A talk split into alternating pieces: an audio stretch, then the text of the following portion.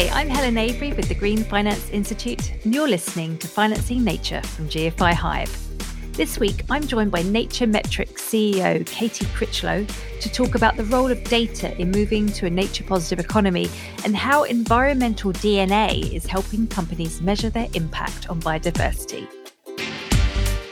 the world needs good data and it needs it now because every year we're losing more and more natural populations. And if we don't even know what we're losing, you know, it's hard to sort of stem that, that flow of loss. So we can interpolate across whole landscapes and understand value or risk, then you can scale up even further and you start to get into the realms where people go, oh right, okay, we're at a big enough scale now that it makes sense that I could I could understand the risk across my whole portfolio of my investment portfolio or my supply chain portfolio. And, and that's the exciting tipping point where we can start to address drivers of business case for monitoring biodiversity. Good day to you. Uh, thank you for joining me this very sunny spring day in London, at least. Um, I hope you're all well.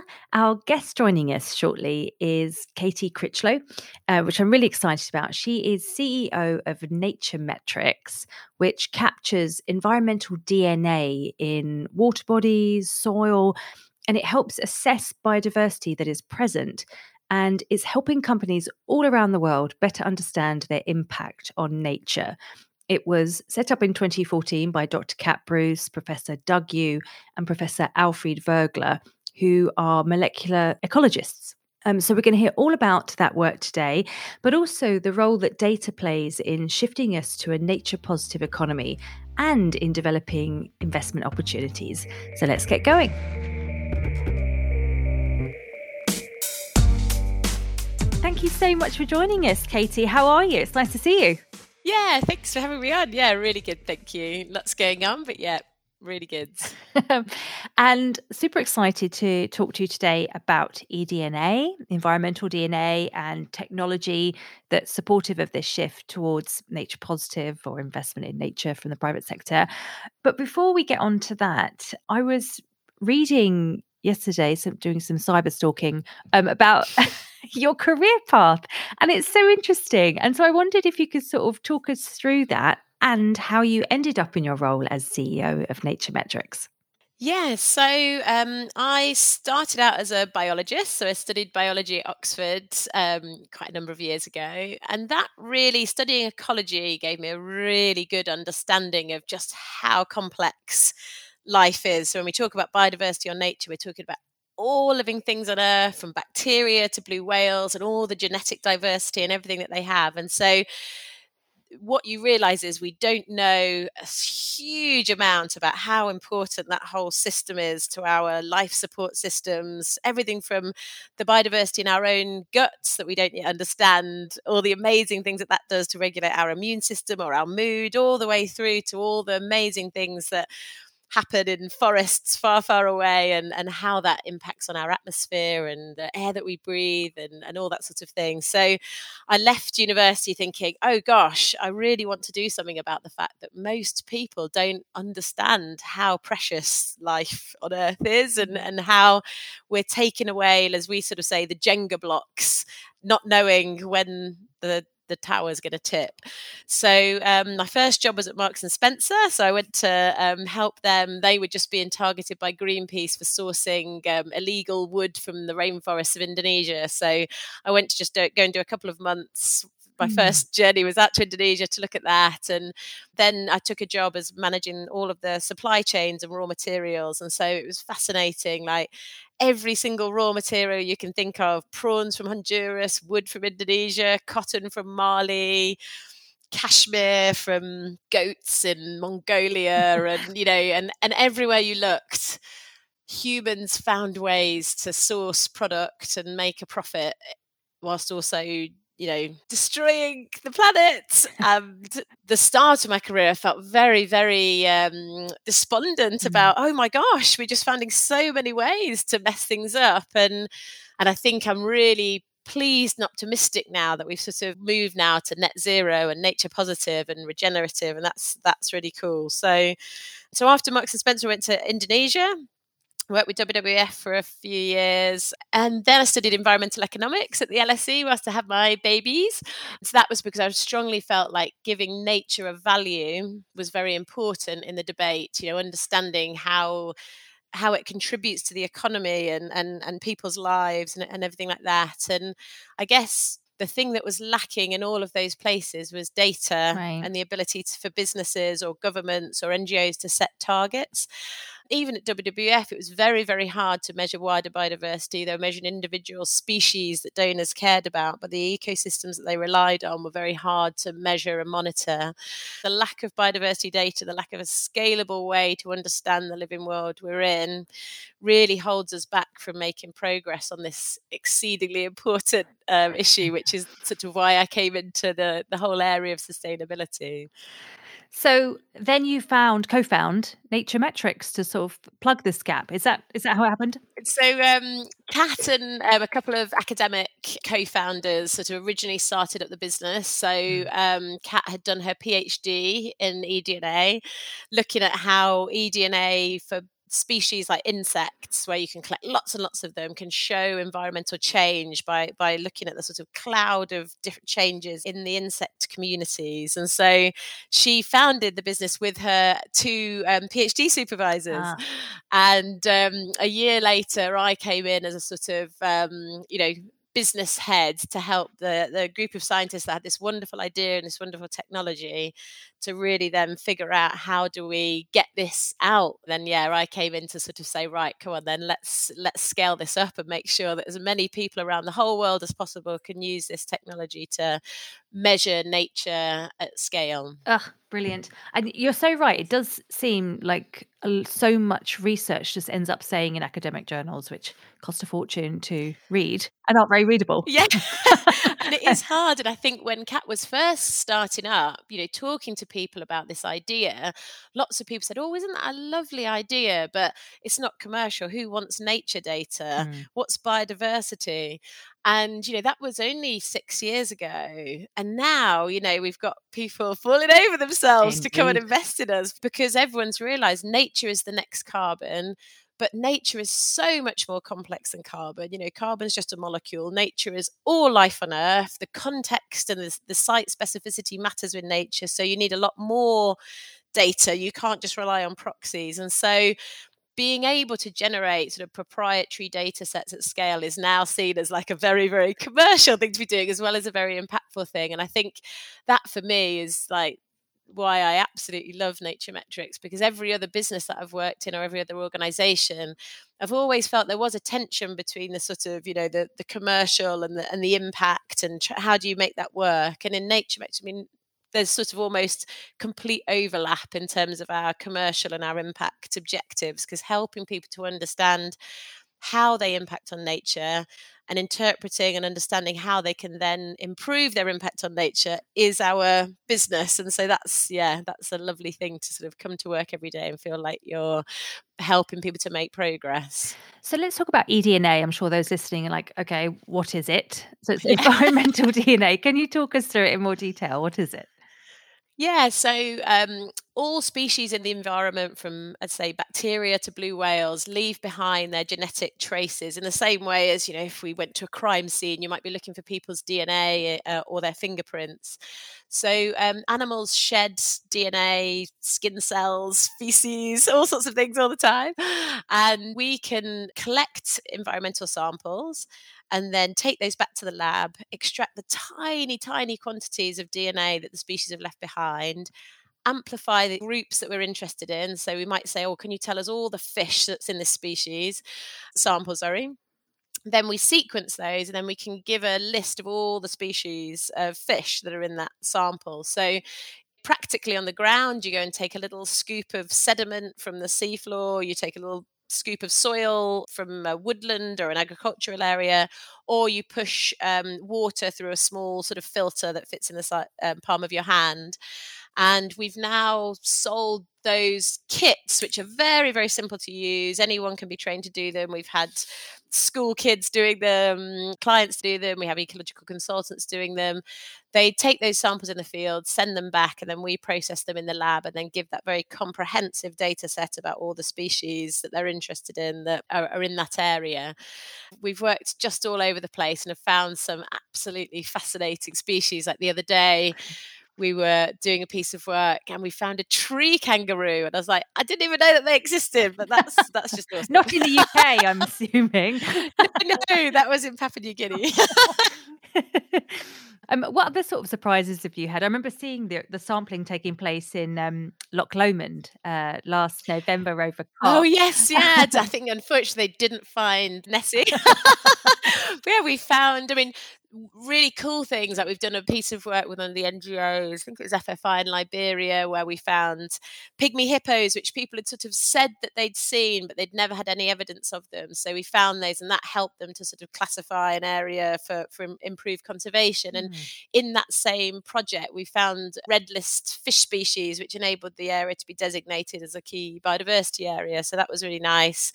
Occasionally, we found things that people don't expect to be there and and they're like, oh gosh you know that might be an invasive species or a protected species that they didn't know and you know a lot of people always say oh well if you give clients data do they really want to know don't they want to hide it but actually we've got some wonderful examples where they found it and then you a mining company that we're working with has got together with all the f- farming and community around the mine and has put a sort of um, habitat plan in oh, place oh, wow. a species mm. plan for this and that, that's actually just it's only one species but then they've that's led them to be really enthusiastic about this you know they've talked to their community they've started getting engaged on the wider sort of sustainability plan around the mine and we've got the head of environment for the company like talking about it all over the place and and he said look i've been trying to get people enthusiastic about our sustainability plan for a long time.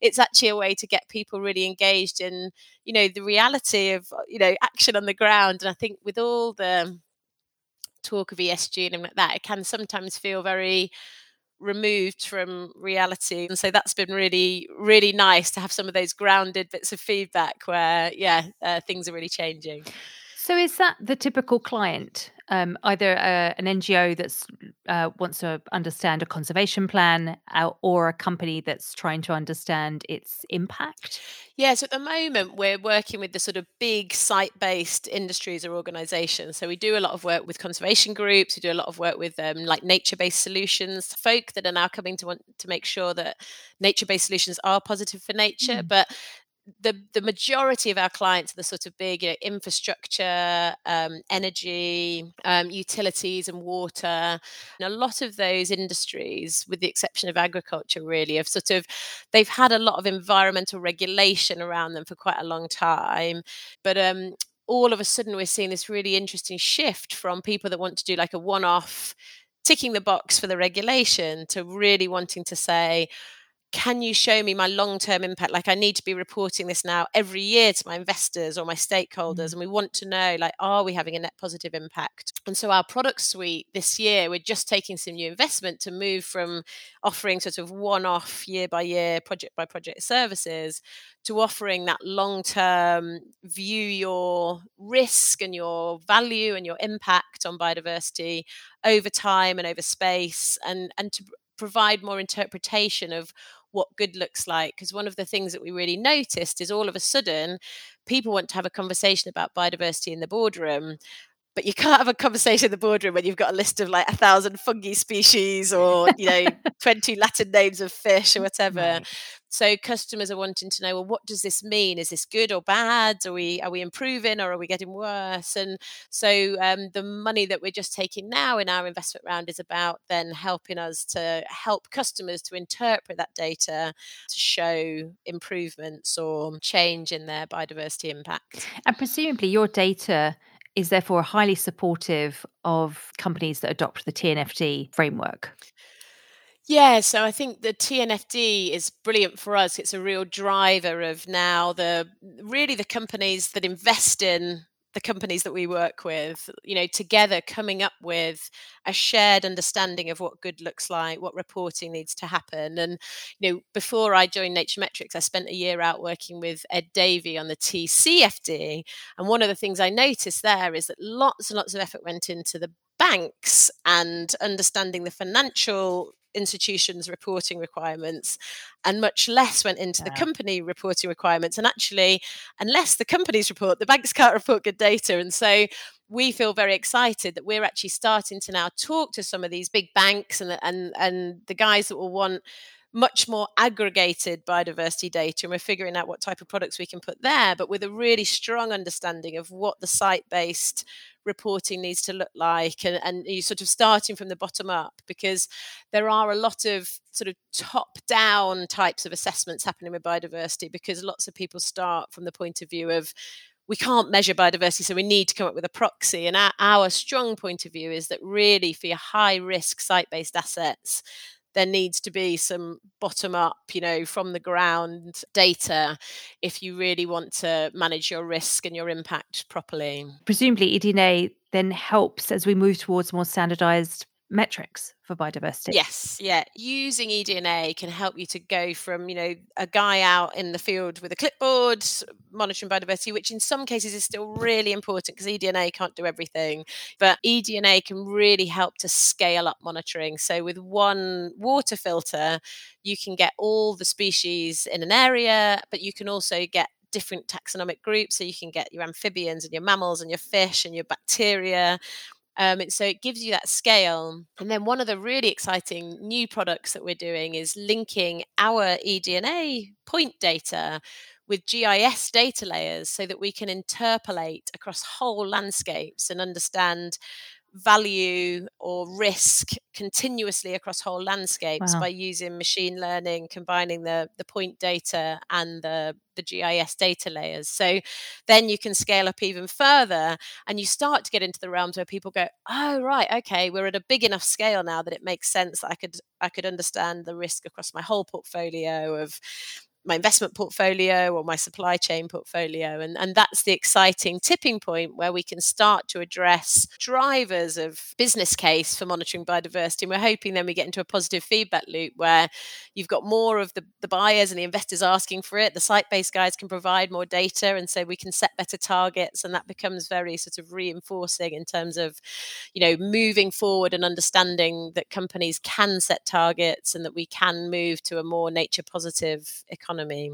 My God, it's so so exciting. Um, and then is this sort of tied in also to the sort of very large landscape scale um, assessment of the work you're doing, I believe, with IUCN on their eBio Atlas? Can you share a bit more about that? Yeah, yeah. So one of the things we like to do is think big. So there was a um, a lovely guy who's just actually left as the head of freshwater IUCN, who we sat around the table with. And he said, "What's the biggest thing we could do on biodiversity? Because this is just revolutionary in terms of the amount of fresh water." Data we could access. And so we said, well, why don't we try and map the whole world's freshwater biodiversity? and so um, that seems big enough for, you know, the next year or so. We've launched a program where Nature Metrics is giving 30,000 samples at cost. Um, and we're trying to raise 10 million pounds from philanthropic means to then fund that. It will be, I think, the most comprehensive and contemporary data set of sort of life on earth that exists because the world needs good data and it needs it now because every year we're losing more and more natural populations and if we don't even know what we're mm. losing you know it's hard to sort of stem that that flow of loss so we're, we're really excited about that and yeah looking for looking for more donors for that project. Noted donors. Well, the data will all be made uh, available. We're making sure that any non-commercial user can then access that data for free and then there will be a charge for commercial use but that any of the data that was been funded philanthropically the money will then go back into a revolving fund with IUCN because um, one of the things that we notice is that biodiversity data is scantily available or you know it's very old data because there isn't a sustainable business model for creating that data and, and, for, and for using it. So we're hoping to get a really sort of positive cycle going where people get better data they want more data they want data to be up to date because some of the databases that are being used at the moment dates back to the 1800s and oh my goodness. you're not going to give a representative view no. of what's there now so finding yes, expecting to find dodos and things like that. Yes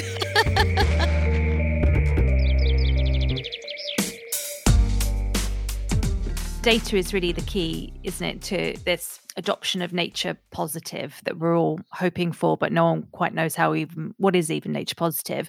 So I'd love to sort of shift now to talking about the role of role of data and technology, and then also talking about the financing for the development of that technology. So, what's your sense of this is a bit of a broad question, but where we are in terms of the technologies and data that we need in order to shift to, to nature positive? Yeah, so I think there are a number of technologies, eDNA being one of them. There's bioacoustics. There's a lot of great GIS Earth observation layers that you can now get. Um, some people are using drones and, and image recognition for species detection. So I think we feel really excited that there are a lot more ways now that enable you to collect nature data at scale and we're looking at you know what other technologies can we bring in to our portfolio i think from a financing perspective there's actually a lot of money out there that's looking to invest in this type of technology but there aren't very many businesses that are sort of at that mm. stage yet where they've started to commercialize the technology, they've started to prove the market. So we've actually been getting engaged with something that TNC were running called Tech for Nature, where there's a group sort of supporting each other because we want to see more tech for nature coming to the fore the ecology world like isn't hasn't tended to be a very disruptive place. You know, like it's not something that's experienced a lot of disruption and innovation. So we need to start at the ground up with the people coming out of university in the ecology space, thinking about right, this is an industry now that's ripe for disruption, that is that people want to invest in, and how do we get people innovating and, and getting excited about the businesses they could build? For years, there was a lot of talk about using carbon data and how we could generate it better and that sort of thing um, before people really started to put their money where their mouth is. And I hope now there is more of an urgency and actually you know we're going to talk about wanting nature data we're going to start to get more and more people buying and, and wanting to use it sooner than yeah carbon which i think went through many decades of talk before there was really action do you, i mean in terms of sort of unlocking some of these barriers for nature tech. What do you think some of those might be? Yeah, I mean we've um, we've benefited from some great Innovate UK funding. So we've got some work at the moment looking at how to sort of create lateral flow style tests for um, species in the field. But I see one of the big barriers is that leadership across business, across governments, is very ecologically mm. illiterate, and so people just don't understand what biodiversity is or why it's important. So they still think of it. And I think partly the NGOs have been a bit responsible for people thinking of eh, biodiversity as fluffy pandas that we really want to save because they look nice. And they forget that it's like our food security and our climate and our, um, you know, our ability to manage flooding and feed ourselves and, and build homes and everything is reliant on nature. And there's so much else that we rely on that we don't even understand yet so i think that's that is a big barrier and i think that's you know really bottom up work that needs to change but as I say with groups like the tnfd now and others sort of coming to the fore i'm really hoping that those groups get the ecology guys involved because one of the things that businesses often want to do is just to uh, simplify and perhaps oversimplify too quickly. So it's like, oh, I'll set a target, but it's just got to be simple. It's just got to be one number. And so let's just find a, a, proxy and then it's done and we can tick the box. And what we say is, look, we do want to make this simple, but you've got to understand that this is a very complex system. We've got loads of wonderful ways now of simplifying data with big data techniques and amazing data visualization, but you have got to start from like start with the complex and simplify up rather than saying, oh, we can't deal with the complexity. So right. we'll just go for simplicity, even if that doesn't drive any different behaviors. So um, it's one of the things I've actually been with the TNFD, I've been quite impressed with so far that I think they've been much more explicit than perhaps TCFD was in the first instance around wanting to drive a positive impact, not just to sort of manage the systemic risk of the financial system or whatever, but but genuinely sort of, you know, this has got to make a difference on the ground. And I think that's really important that we'd see the wood for the trees in the sense of you know this is all about trying to make sure that businesses can have a bigger a better impact on biodiversity. It's not about writing a better report or ticking a bigger box or whatever. Yeah. Well, I'm, I'm, thrilled to hear you say that about the tnfd um, it's it's hard isn't it? Because you often think to get to businesses hearts um, you sometimes have to come in with the risk view uh, and that captures their attention and they kind of shoehorn the positive impact in through the back door yes. yes yeah. It's horses for courses isn't it in terms of what um, is going to change people's minds but i think one of the difficult things about nature is that we have had so little ability to measure it that we don't know the half of why it's important at the moment. So, give an example like the the soil biodiversity. We've never had a biological data layer for the soil. Really, there's so much bacteria and fungi in it, and then they're all doing all this stuff in the soil, which is driving crop health and resilience and disease and all that sort of thing. And the reality is, we don't know quite enough mm. yet about all those different functions. And you can't necessarily put everything down in numbers and say, oh, this nematode is worth this and that's worth that. And that's one of the things I found when I was doing my economic valuation. So you have got to be able to understand that these are unknown and uncalculable at the moment risks, but that doesn't mean we should ignore them. It actually means that we should take the precautionary principle and really try to make sure that we don't lose anything else before we really know how vital and important it is. I think nature is one of those nice things. It's a little bit I mean, when I was working on climate and energy, you know, you, you, you said, "Oh, look, you can reduce your energy bills, and that's nice." I mean, nature's also something that does people see it and they mm. feel it and they like it. And so it is, in some ways, easier to engage people in that conversation around nature and get them to feel it in their heart as well as sort of see it on their risk management sheet and everything like that. But I do think that is a problem because the finance industry need to put everything in numbers and they need something to be an input into their spreadsheets in order to man you know to, to to drive that risk management model and that that is hard and it's one of the things we're challenge with a lot in nature metrics is that we've got you know ecologists and scientists we've got 30 phds who really want to be super you know rigorous and and make sure that what, what the product we're selling is very clear. But then you need to be able to simplify and get to something sort of that's not letting perfect be the enemy of the good in terms of you know giving people useful metrics now. So yeah there's lots of discussion and debate at the moment about how do how do we enable something simple now but see that as a starting point but over time all this wonderful big data and these new techniques we can we can do better is, our sort of yeah philosophy. sort of phase phase it up um, uh, just switching to opportunity before we before we wrap up, um, are you seeing the use of this data help support investment in nature? You mentioned nature-based solutions earlier, but sort of keen to hear because you can measure the impact. Does it mean that private finance is more likely to say, "Hey, we'll pay for this conservation based on this level of impact"? Yeah, so this is another really interesting area which I think is just getting going. We've got loads and loads of people asking about at the moment nature-based solutions, things like biodiversity mm. credits are like all of a sudden like really coming onto the radar. And again, we're very, very cautiously excited about all these areas because we know that there's huge potential for much more funding to flow into nature if we can properly tell the story about it. We can properly quantify the, the positive impact. And as I say, then if you can put that in monetary terms, brilliant.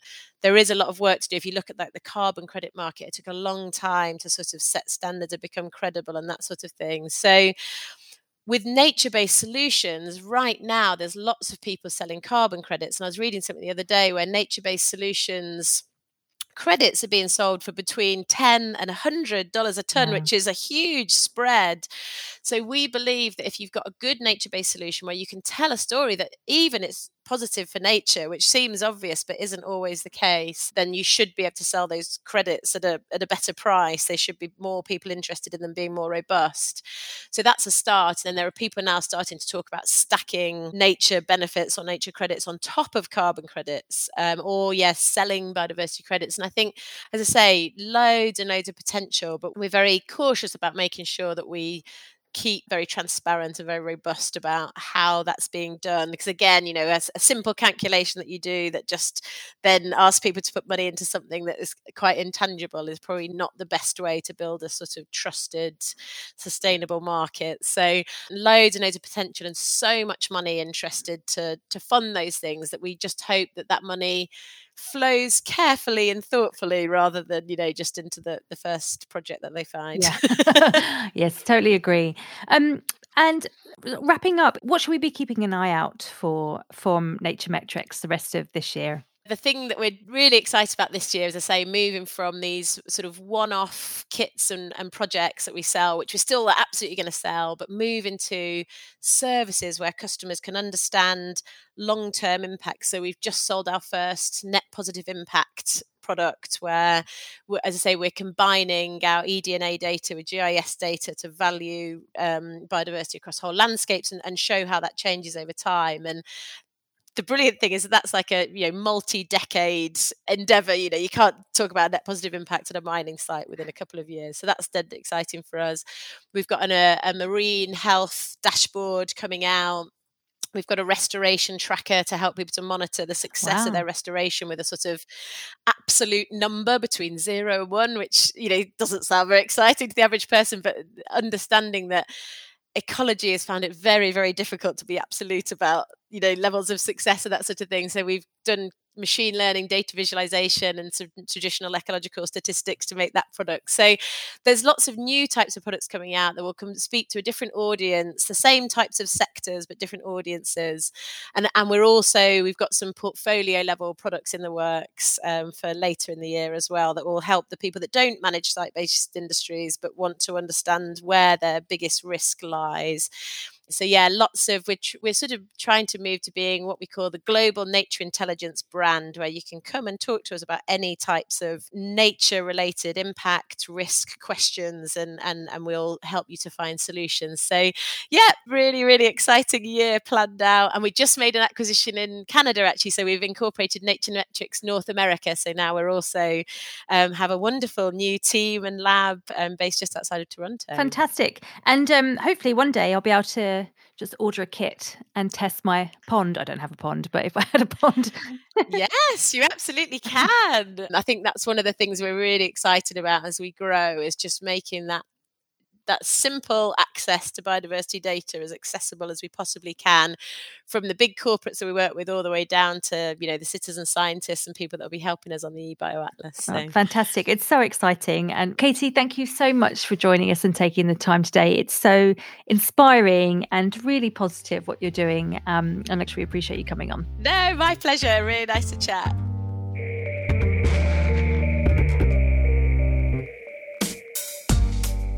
What a treat! Such a positive and enormous step towards measuring impact on biodiversity.